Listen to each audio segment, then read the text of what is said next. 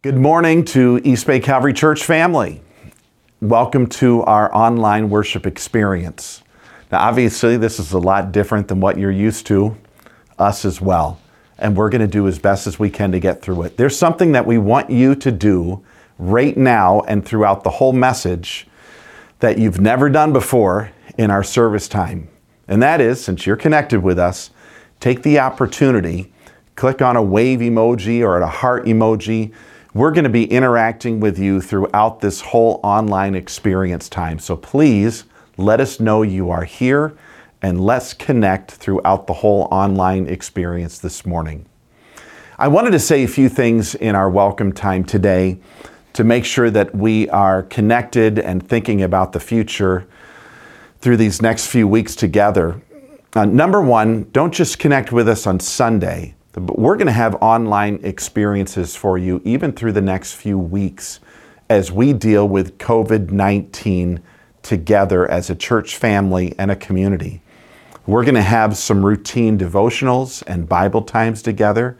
We are partnering with another local ministry on a together project, a one side project that deals with the with the 10 lessons we're learning from the coronavirus, COVID 19. So keep with us online for those experiences together. Keep with each other. Outside of our church facility, we're still the church. Keep with each other. Keep up with your neighbors. Let's keep caring for our community. I don't think that there's any real shock to us that this whole thing has happened when we are right in the middle of our series on anxiety, anxious for nothing. And I really think it's a good reminder for us. Let's not get wrapped up in what's going on in our world, but let's get wrapped up in confidence in God, in what He does for us. And so before Pastor Rice works through his message with us this morning in Philippians 4, I just want to read for you a special psalm. It's Psalm 131. Listen to the words here. It says, My heart is not proud, O Lord my eyes are not haughty. I do not concern myself with great matters or things too wonderful for me, but I have calmed and quieted myself.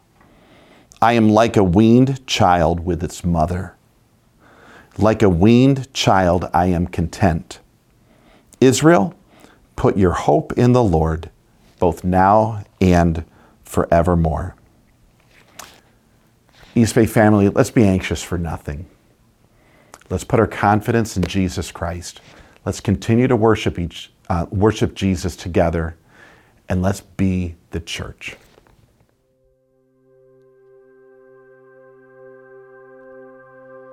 Rejoice in the Lord always. I say it again rejoice. Let your gentleness be evident to all. The Lord is near. Do not be anxious about anything but in every situation, by prayer and petition, with thanksgiving, present your requests to God. And the peace of God, which transcends all understanding, will guard your hearts and minds in Christ Jesus.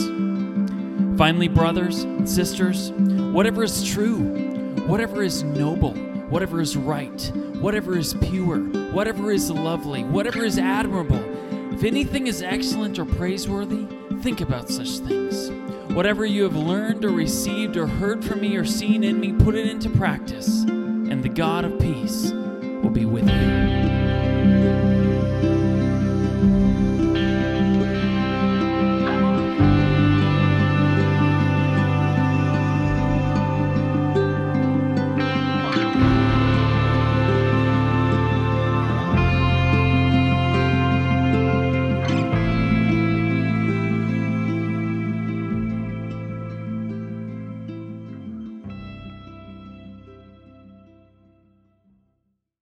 Well, it's a privilege for me to be able to open God's Word uh, for us today. The, uh, the title of the, the message I'm going to share is, is entitled Finding Peace in, in, an Anxious World. You know, it's, it's amazing to me the providence of, of God. Our pastoral staff decided uh, to do this very specific sermon series on anxiety uh, a couple of months ago. We had no idea what all was going to be happening in our world uh, right now.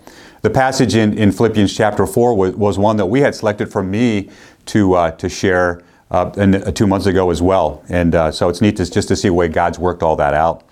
You know, we know that we live in, in, a, in a culture that, generally speaking, is anxious. And this is certainly true of our, of our teenage generation. You know, it, it's been said that the average teenager today walks around with an anxiety level that in the 1950s would have been considered a mental disorder. But with all the things that, that have been going on lately, our, our, cult, our culture is more anxious than ever.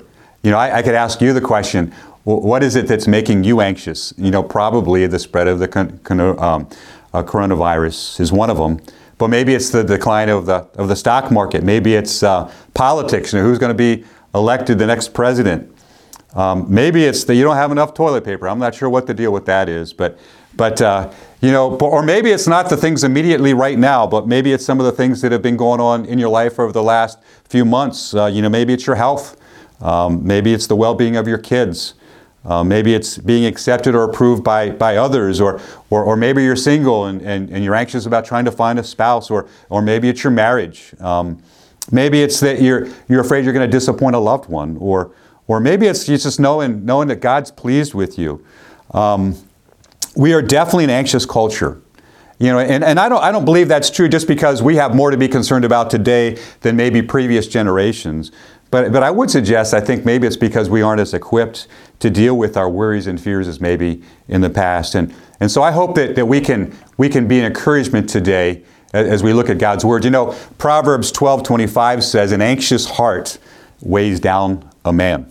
I, I enjoy backpacking, and um, a, a number of years ago, I went backpacking with a group of guys, and every time we would take a break, one of the, some of the guys would slip some, some rocks in this guy's pack. Now, it was never enough that he could tell, but, uh, but every time we would stop, it would be a little bit more. So, so by the end of the hike, this guy was really, really struggling. He was really getting tired. I mean, just imagine at the end of the day when he takes off his backpack and he realizes all those unnecessary burdens, those unnecessary rocks that were in his backpack. You know, my, my guess is that, that some of you may have been filling up your backpacks with, with, with burdens that, that you've been carrying around for a long time and, and you're tired. And, and so I hope that we can find some rest and we can talk about how we can unload those burdens. So what we're going to do today is we're going to take a look at Philippians chapter 4, verses 4 to 9. And if you have that, your Bible, and you want to turn there, that'd be great.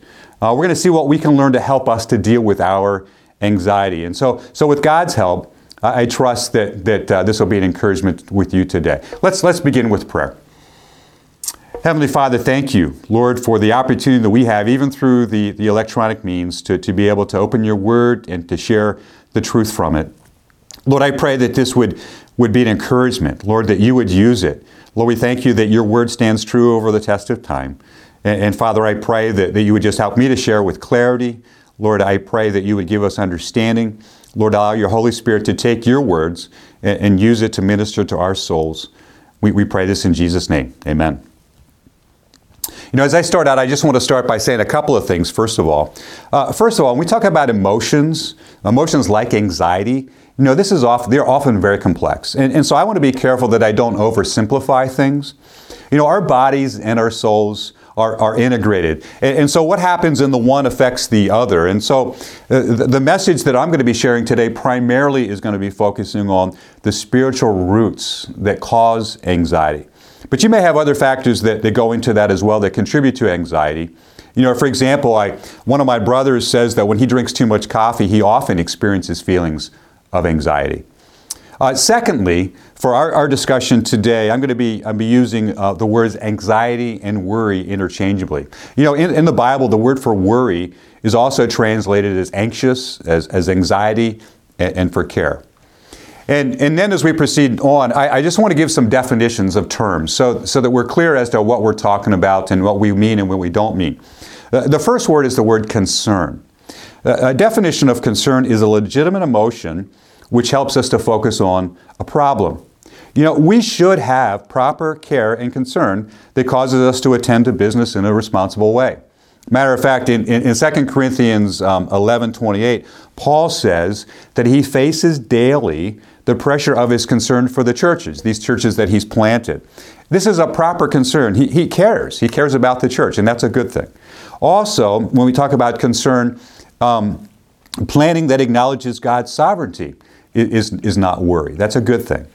Um, so that's concern. The, the, the next word is fear. So fear is a feeling of anxiety and, and, agitation caused by the presence of or the nearness of, of danger. It could also be evil or pain or things like that. Fear is a warning system that's built into our bodies as a natural reaction to danger. There are legitimate reasons for us to fear that are not sinful. But when fear goes beyond real danger and lingers in our minds, then it can become anxiety and worry. And then the, the third term that I want to define then for us this morning, and which we're going to spend our time talking about, and that's worry or anxiety.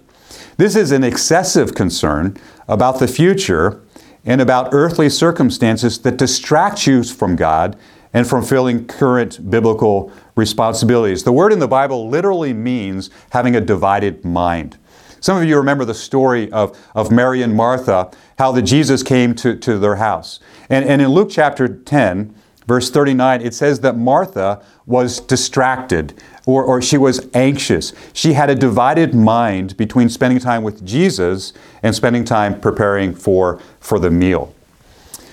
Um, the following are some examples when, when proper concern becomes anxiety and, and therefore becomes sinful. So, for example, thoughts are focused on changing the future.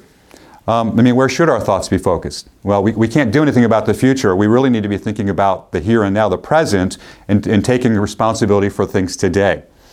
Um, another one is when thoughts become unproductive or, or when it controls us instead of we controlling it. Um, proper concern becomes anxiety when it causes us to neglect other responsibilities and, and relationships. it, it, can cause damage to our bodies. You say, well, what kind of damage are we, are we talking about? How does worries cause damage? Well, you know, when we have high levels of, of stress or, or distress, it can cause stomach problems, it can cause heart issues, headaches, sleeplessness, weight gain, weight loss, and, and such things. Um, we can lose hope instead of finding answers when we, we have too much anxiety, and, and also we may even stop functioning as we ought. So, so why is it then, why is it that we, that we worry, that we have anxiety? We know feeling in, in, in a general sense can be defined as, as a complex reflexes responding to stimuli that has meaning for individuals based on the per- person's interpretation of the circumstance. Let me say that again. Feelings, in a general sense, can be defined as complex reflexes responding to stimuli that has meaning for the individual based on the per- person's interpretation of the circumstance. Now, now, did you catch that? It says we feel the way we do, not because of the circumstance, but because of our interpretation of the circumstance. And that interpretation is determined by what's going on in, our hearts, what is most important to us. So our interpretation of the circumstance is determined by what we value. And it's impacted by what our expectations are. So, so when it comes to anxiety, we have anxiety about things that we value. Anxiety is caused by fear, not of receiving what we're, we're fearful that we're not going to receive what we want, or we think we're, we're not going to get what we think we can't live without. You know, I don't, I don't have anxiety about something that I don't care about. I don't have anxiety about something that isn't important to me. You know, for example, take the health of, of my parents. Both of my parents are, are getting older. You know, I, I have anxiety about the health of my parents and I'm concerned, but I don't necessarily have, I don't wish ill will for your parents, but I don't necessarily have anxiety about your parents. Why? It's because I, I value, I have a higher value for, for my parents than I would for, for others when it comes to health issues. I mean, think about Paul when he wrote this command in, in Ephesians 4 about, or Philippians 4 about not being anxious. He's, he's writing from a Roman prison, and he wasn't sure if he was going to live or if he was going to die. In, Philippians 1.20, Paul says this. He says, I eagerly expect and hope that I will in no way be ashamed, but will have sufficient courage so that now, as always, Christ will be exalted in my body, whether by life or by death. Paul could easily have been a man of worry and anxiety. But, it, but according to this verse, Paul was trusting God for courage. His expectation was that God would give him the courage he needed so that no matter what happened to him, he might respond in, a, in, in the right way. He would respond so that Christ would be exalted. I mean, think about all the traumas that Paul experienced as a result of his ministry. In 2 Corinthians 11, 23 to 27, Paul recounts some of the hardships he experienced in ministry. He says, I've worked much harder. I have been in prison more frequently. I've been flogged more severely and been exposed to death again and again. Five times I received from the Jews 40 lashes minus one. And, and the reason he says it that way is 39 lashes 40 was considered the death sentence, so they, they backed it off just one, so that they, they weren't trying to kill him, supposedly. Three times I was beaten with rods. Once I was pelted with stones. Three times I was shipwrecked. I spent a night and a day in the open sea. I've been constantly on the move. I've been in danger from rivers, in danger from bandits, in danger from my fellow Jews, in danger from Gentiles, in danger in the city, in danger in the country, in danger at sea and in danger from false believers. That almost sounds like Dr. Seuss, doesn't it? He says, I have labored and toiled and have often gone without sleep. I have known hunger and thirst and have gone without food. I've been cold and naked. And, and, and after all those experiences, how is it then that Paul can tell us, don't be anxious about anything? It wasn't because he didn't have traumatic experiences in his life. Remember, I said our emotions are not due just to our circumstances, but to our interpretation of those circumstances. The interpretation of our circumstance is, is what determines what is determined by what we value most. I mean, if you want something so badly and you don't think you can live without it, then you are definitely going to have anxiety if you don't think you're not going to get it. But I want you to notice. Notice what Paul says he values most. In the next verse, in Philippians 1 21, Paul says, For me to live is Christ, and to die is gain. Paul can live a life free of anxiety, but he can't lose what he values most. For him to live is Christ. Christ was the one he valued most. Christ was the one he was living for, and as a result, he interpreted his, his, circumstances through the grid of serving Jesus Christ. Christ was the one who defined him. Christ was the one who gave him value and was the measure he used to interpret his circumstances. So, why is it then that we worry or have anxiety? It's not just because bad things are going to happen. I mean, if that was the case, Paul would have been in knots. It was because we're valuing something other than God or we're desiring a good thing more than we're desiring God. It's because we're afraid we're not going to get what we want or we're going to get what we don't want.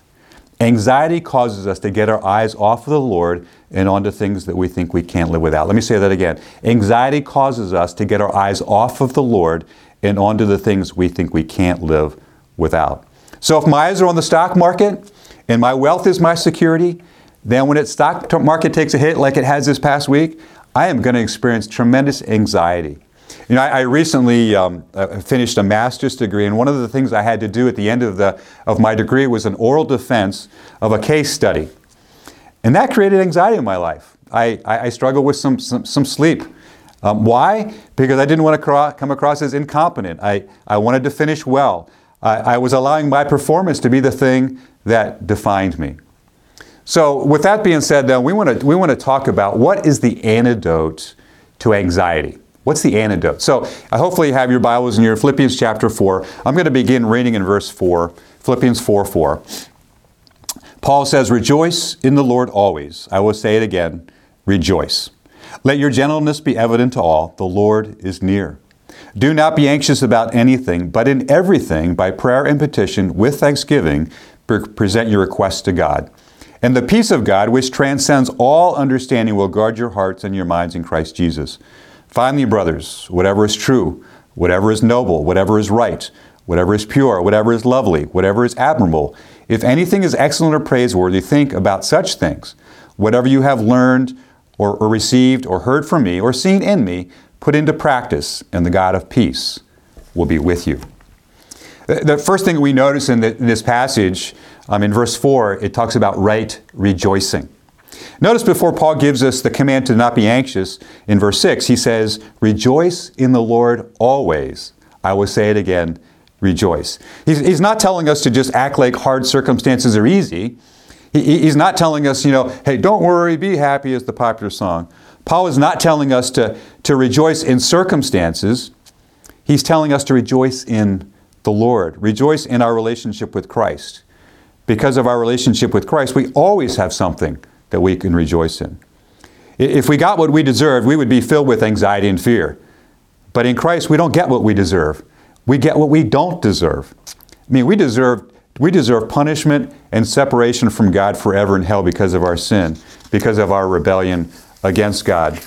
But for all who have placed their trust in Jesus Christ, His death has been applied to our account. I mean, what I mean is, is, that Christ took our place on the cross. He took the punishment we deserve so that we can be completely forgiven. We can be given a new status as a child of God. We now have the righteousness of God put to our account so that now we have hope for eternal life and right now. I mean, that radically changed Paul's values and motives. And that radically changed Paul's purpose for living. Before, he was working really, really hard to try to be good, to be accepted by God. But now in 2 Corinthians 5 14 and 15, Paul says that it's Christ's love that compels him. It's that, that thing that motivates him. He no longer lives for himself, but he lives for Christ who died for him and was raised again. So I could ask the question what are you rejoicing in? What are you most devoted to? What, what are you living for? What, what is the value that controls how you interpret the circumstances of your life? What are you looking to for security or, or, fulfillment or protection or, or contentment or worth? I mean, is, is it your kids or your job or your intelligence, your acceptance by others, your, your athletic ability, your, your marriage, your money in the bank? Your anxiety will begin to fade only as you allow God to be the one who defines you and you live for Him alone. You know, there's a difference between possessing uh, peace with God and experience the peace of God. You will never experience the peace of God without first possessing peace with God. And Paul says it this way in Romans 5:1. He says, "Therefore, since we've been justified through faith, we have peace with God through our Lord Jesus Christ." So this gives alone gives us so much that we can rejoice in. So antidote number 1 is right rejoicing, rejoicing in the Lord. Antidote number 2 is found in verse 6 and it's right praying. Paul then commands us not to be anxious about anything. Instead, we're to pray about everything. I mean, notice the completeness or the, the comprehensiveness of those words of anything and, and everything. I mean, there's not much wiggle room in there. It's not like it's okay for us to pray about the, the little things, but then it's okay for us to worry about the, the, the, major things. So it's not okay for us to pray about the, the big things that really matter to us the most and to not pray about other things. No, Paul, God is telling us through Paul that God wants us to constantly be talking to Him about what's on our hearts. He commands us not to be anxious. And so when we find our, our hearts anxious, we need to confess that to God as, as sin and, and, ask for His, his help and, and, and for His forgiveness. I mean, what does it say about God when He tells us not to be anxious and we pray, but yet we're anxious about it anyway? It would be like my, my backpacking buddy after he emptied out his backpack of all the rocks. If the next day he put them all back in his backpack before he started hiking again. Martin Luther says, says we need to pray and let God, quote unquote, worry about it. I, have heard it said this way. Let, us say that you're on your way to a restaurant for lunch, and, and on the way, you're on, the, on your way to, with a friend, and, and on your way, you realize that you forgot your, your, your wallet or your purse. And so you tell your friend, hey, I, I forgot this. And they say, oh, don't worry about it. Don't worry about it. And then when the bill comes for the, for the meal, your friend looks at you and says, well, I guess you're going to have to go in the back and do some dishes. I mean, what would you think of a friend who says to you, hey, don't worry, but then isn't willing to help you with your need even though they could. You realize God, God isn't like that? I mean, if God told you to talk to Him about it and not to be anxious, don't you think He's going to do something about it as well? I mean, Romans 8 32, amazing verse. It, it says this He who did not spare His own Son, but gave Him up for us all, how will He not also, along with Him, graciously give us all things? I mean, think about it. If God took care of the greatest need that we had, that's victory over sin and death, then why would we think He wouldn't care for other needs in our lives? In Luke 12 32, Luke says it this way about worry. He says, Don't be afraid, don't worry, little flock, for your Father has been pleased to give you the kingdom. I mean, Luke is arguing here from the greater to the lesser. He says, If God has given you the kingdom, don't you think He's going to take care of these lesser things? I mean, notice right in the middle of, uh, verse 6, Paul says to pray with thanksgiving as we present our requests to God. It, it doesn't say pray with thanksgiving when God answers your prayers and that way you get what you want. He, he says we need to pray with thanksgiving even though we're still in the midst of the situation. I mean, why did Paul add that admonition for us to pray with thanksgiving right in the middle of the verse? Well, by praying with thanksgiving, we're acknowledging our trust in God regardless of how He answers our prayers. It reminds us again that He's God, that He cares for us. I mean, thankfulness focuses our attention off of our problems and onto God's provision. God may change the circumstance, or He might change us through the circumstance, but either way, we can trust that God is in control and that He cares for us. 1 Peter 5 7 says it this way Cast all your anxiety on Him because He cares for you. You know, it's really hard to give God thanks if you don't trust Him. Thanksgiving helps to remind us that God still sits on the throne, that He is more than worthy of our praise, even when we don't fully know what is going to happen. And so, if we pray and wait to give thanks, we won't experience contentment and peace. But if we pray and give thanks, we can experience that peace.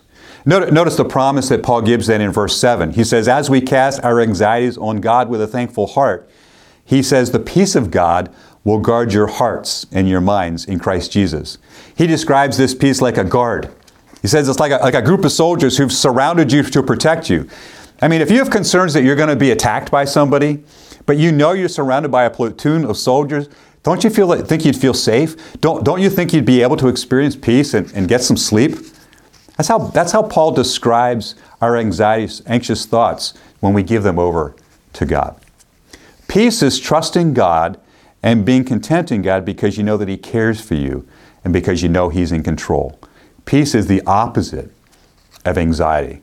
So, the antidote to anxiety, rejoice, right? Rejoicing in the Lord, right? Right praying with thanksgiving. And that leads us then to, to the next one, and that's right thinking. Notice in verse 8 the only way to overcome anxiety is to control your thinking. I mean, some people say that they don't, they don't know how to meditate. When the reality is that people who worry, they, they, people who are anxious, they're meditating all the time. They're doing it all the time. They're, they're continually thinking repeatedly over and over about all those things that are bothering them. And that's exactly what meditation is. is to think about something over and over in your mind. You know, when a secular person lacks peace, what does the world tell them to do? Well, secular books on peace often teach techniques to distract them from thinking. Instead of thinking deeply, as Paul is suggesting, they're told to not think. You know, so they're told, hey, go to a, go to a movie, put, put some music on, try some deep breathing exercises, go turn on online gaming, try, try social media. And, and, unfortunately, sometimes people turn to drugs or alcohol so they don't have to think about their problems, they don't have to think about life. Unfortunately, none of these techniques will ultimately bring them peace. And Paul is telling us instead of not thinking, he says, I want you to think. As Christians, if we are anxious, we need to think more deeply about God and what we believe to be true about Him. In Matthew 6, um, this is a kind of a, a, parallel passage to what we have here in, in Philippians. Jesus is teaching the disciples about worry, and he tells them to think. He says, He tells them, Consider the lilies of the field, how beautifully they're dressed. He, he tells them, Look at the birds and consider how God provides to them. We worry because we, believe, we don't believe that God will take care of us. We need to think about what we believe about God. You remember in, in Joshua chapter 1, Moses is, is off the scene now. Joshua has just been commissioned to be the new commander, to be the new leader. He's going to take the people in into the promised land and they're going to conquer the Canaanites, but they're going to it with warfare. I mean, do you think that that has the potential of anxiety for Joshua? I think absolutely. And I think that's why God commands Joshua in, in chapter 1, verses 8 and 9. He says, Keep this book of the law always on your lips. Meditate on it day and night, so that you might be careful to do everything written in it. Then you will be prosperous and successful. Have I not commanded you? Be strong and courageous. Do not be afraid. Do not be discouraged, for the Lord your God be with you wherever you go. I mean, God is telling Joshua not to be terrified. He doesn't need to be afraid. He tells him that the key is going to be what does he dwell on? What's he meditate on? What is it he puts into his head? God tells him to meditate on God's word and to never forget that God will be with him. And you know, that's true for you and me as well. We don't need to be terrified because we know that God is with us. Notice in, in, in, chapter 4, verse 5 of Philippians, before Paul gives the command to not be anxious, look what he says. It says there in verse 5, it says, The Lord is near. God is with you. You know, sometimes that doesn't do it for us because we've forgotten what we've forgotten who God is. And so, what does God pause to tell, tell us to think about? Well, verse 8, he says, he tells us what we should think about. He says to think about whatever is true, whatever is noble, whatever is right, whatever is pure. And I believe that what, what Paul's doing here, he's got the character of God in mind. You know, one commentator has said it this way when he reads this list of what Paul tells us to meditate in. He says that's a description of Jesus Christ himself. Notice the second set of qualities Paul tells us to think about whatever is lovely, whatever is admirable, if anything is excellent or praiseworthy, think about such things. Paul is describing that which really grabs a hold of, of his own heart. I mean, what is it that you love? What is it that you admire? What is it that you talk about and you shout praise about? See, it's not enough for us just to think about right things. We also need to love the right things. And, and often the things that we love the most are the things that we think about the most. The reality is that whatever I love has control over me. So if, if I love the acceptance of people, then people are going to have an amazing power over me. And I'm going to spend a lot of time thinking about what I need to do to be accepted by people. But just like every misplaced love, it controls us and ultimately it will bring us fear and pain instead of peace and contentment. I mean, after all, how many people do I need to be rejected by before I don't feel so good about myself? And so I want to suggest to you that there, there, there are many things in our world that are lovely and admirable and praiseworthy. But if they don't drive us back to God as the one who's the source of those things, then you aren't loving the right thing. And ultimately, those things will control you. Paul is saying that we can have peace in our hearts when they, we are secure in His love for us and we are in love with Him. I believe that the, these virtues, for them to impact our thinking, that we need to think of them in more than just the abstract, but we need to think of them in the person. The, these qualities describe Christ. I mean, think about, about Christ and the cross. I mean, aren't those things lovely and admirable and excellent and praiseworthy? I mean, think about the good news of the gospel. We are wicked, we're sinful, and we're depraved, and yet Christ, He's perfect, He's holy, He's righteous in every way, and yet Christ allowed Himself to be spit upon, to be, to be taunted, to be rejected, beaten, and killed, so that you and I could be accepted and, and healed and forgiven and experience life. Christ, who is rich, became poor so that you and I could become rich. Christ took my sin, in exchange, He gave me His righteousness. It's not enough just to know these truths. It's, it's not enough just to know about God. No, we have to come to truly know who He is. And as we spend time in God's Word and allow the Holy Spirit to teach us, we can grow in our knowledge. Christianity is all about having a relationship with the God of the universe. It's not just about following a list of abstract pre- uh, precepts. You can have peace with God as you trust your life to the Prince of Peace. He is the person who has proved how much He loves you. Will you let Him? Will you let His love overwhelm you? Paul said that this peace of God transcends our understandings. It goes beyond what we even, even can understand. When you do that, I, I, believe that God, that you'll be motivated to dwell on Christ, and these virtues that Paul is talking about will impact your life.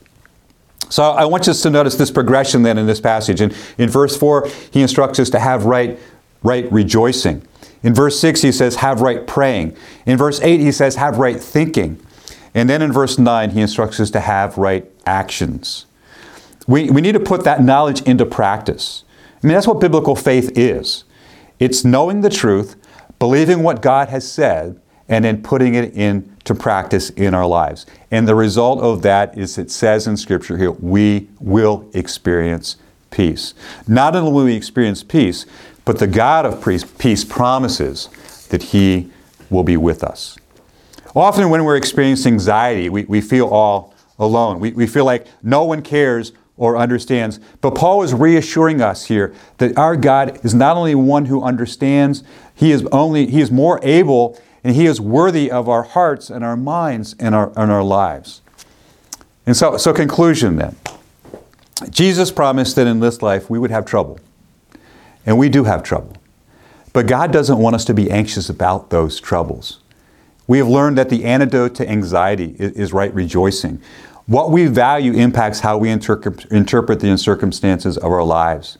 I mean, do, do you value God more than anything or anyone else? Or, or does something else have a hold of your life? Does something else have a hold of, of your heart? Right praying. We, we need to learn to trust God and give Him thanks even when we may not understand. God has given us prayer as an avenue for us to be able to talk to Him about whatever concerns us. Will you pray and, and thank God as an act of faith in Him? Right thinking to overcome anxiety, it's important what we're allowing to occupy our minds. I mean, typically, the things that you love the most will be the thing that occupies your mind. We need to allow God's Word, His promises, reminders of how much God loves us and how powerful He is. We need to allow those to be the things that fill our minds. So, what are you allowing to fill your minds today? Will, will you take those anxious thoughts captive and replace them with, with truth about who God is and, and the promises of God and the Word of God? And then, lastly, is right actions. I mean, to truly experience peace, it's not enough to know the truth, but we need to put it into practice. We, we need to worship. We, we need to pray. We need to focus our thoughts on God. And as we do, then we will experience peace. Will you put these practices in, in, in action, in, in faith, in, into your life? I mean, I believe that the order of what Paul has given us is important. Right rejoicing, right praying, right thinking, right actions leads to peace. We don't feel our way into these right practices. These right practices lead us to feel right. In other words, we can then experience the peace of God. Will you join me in, in praying? Let's pray together. Heavenly Father, I thank you that these words that were written more than 2,000 years ago are so relevant even for us today. God, I pray that, that you would help each one who's, who's listening today, Lord. I, I pray that you would help them to, to know how they can apply the, these truths to, in their lives. Lord, I pray that, that you would help us to do that, Lord, so that we would be people that, that are, aren't anxious, but people that are trusting in you. Thank you, Father, that, that we, we can know you. And, and Lord, these truths can permeate our, our hearts and our minds. And I pray, Father, that the thing that we would value more than anything, even as Paul did, is that we would value you, that, that you would be our lives, and all of these other things would, would be put into their proper perspective in our lives. And so, Lord, I pray today, help us. Help us to be people that, that have a confidence in you because we know that you love us and that you care about us and that we can cast our cares upon you. And Lord, that you will do what needs to be done. Uh, Lord, we, we just thank you for this time. We pray in Jesus' name. Amen. We began this message by, um, by acknowledging that, that these are anxious days. And um, man, that our culture is tremendously anxious. Will you purpose that you aren't going to just keep these truths to yourselves, but uh, be willing to share them with, with other people? I mean, the world's answer to, to peace or to try to get peace of distraction and not thinking about it, it doesn't work. I mean, will, will you share with others how they can truly find peace with God so they can experience the peace of God? I mean, our God is rescued from, from the grip of a pandemic called sin. Surely He can rescue you and me and our neighbors from the coronavirus pandemic. Thank you and God bless. So, thanks for being a part of our online worship experience this morning. We hope it was an encouragement for you.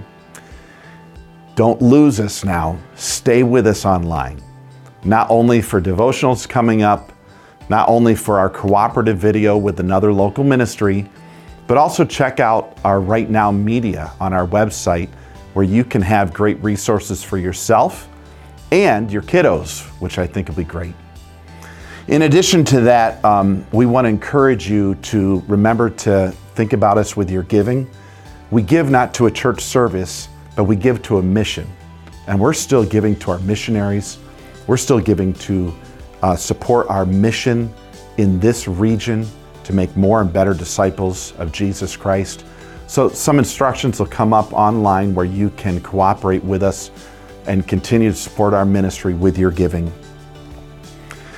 And lastly, I just want to encourage us let's be the church. We don't have to meet in a building to be the church. The church can't be stopped. And Jesus said that the gates of hell will not be able to hold the church back. And here's our opportunity, friends. Let's make a difference in our community. Let's be the church. Be careful, be caring, but don't be anxious for anything. God's got this. Can I pray with you as we finish? Father, I just want to pray for your blessing and your care on our church family. I pray for the most vulnerable people amongst us. I pray for our older folks.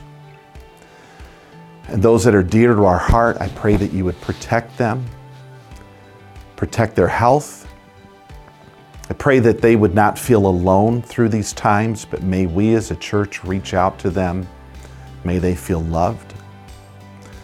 I pray that not only would you keep our church connected, but would you make us a force in our community to make a difference? May we advance and care for our neighbors, our coworkers, those that you put us in contact with. May we not hoard our resources. God, may we not isolate ourselves, but may we be the church to our community here in this area.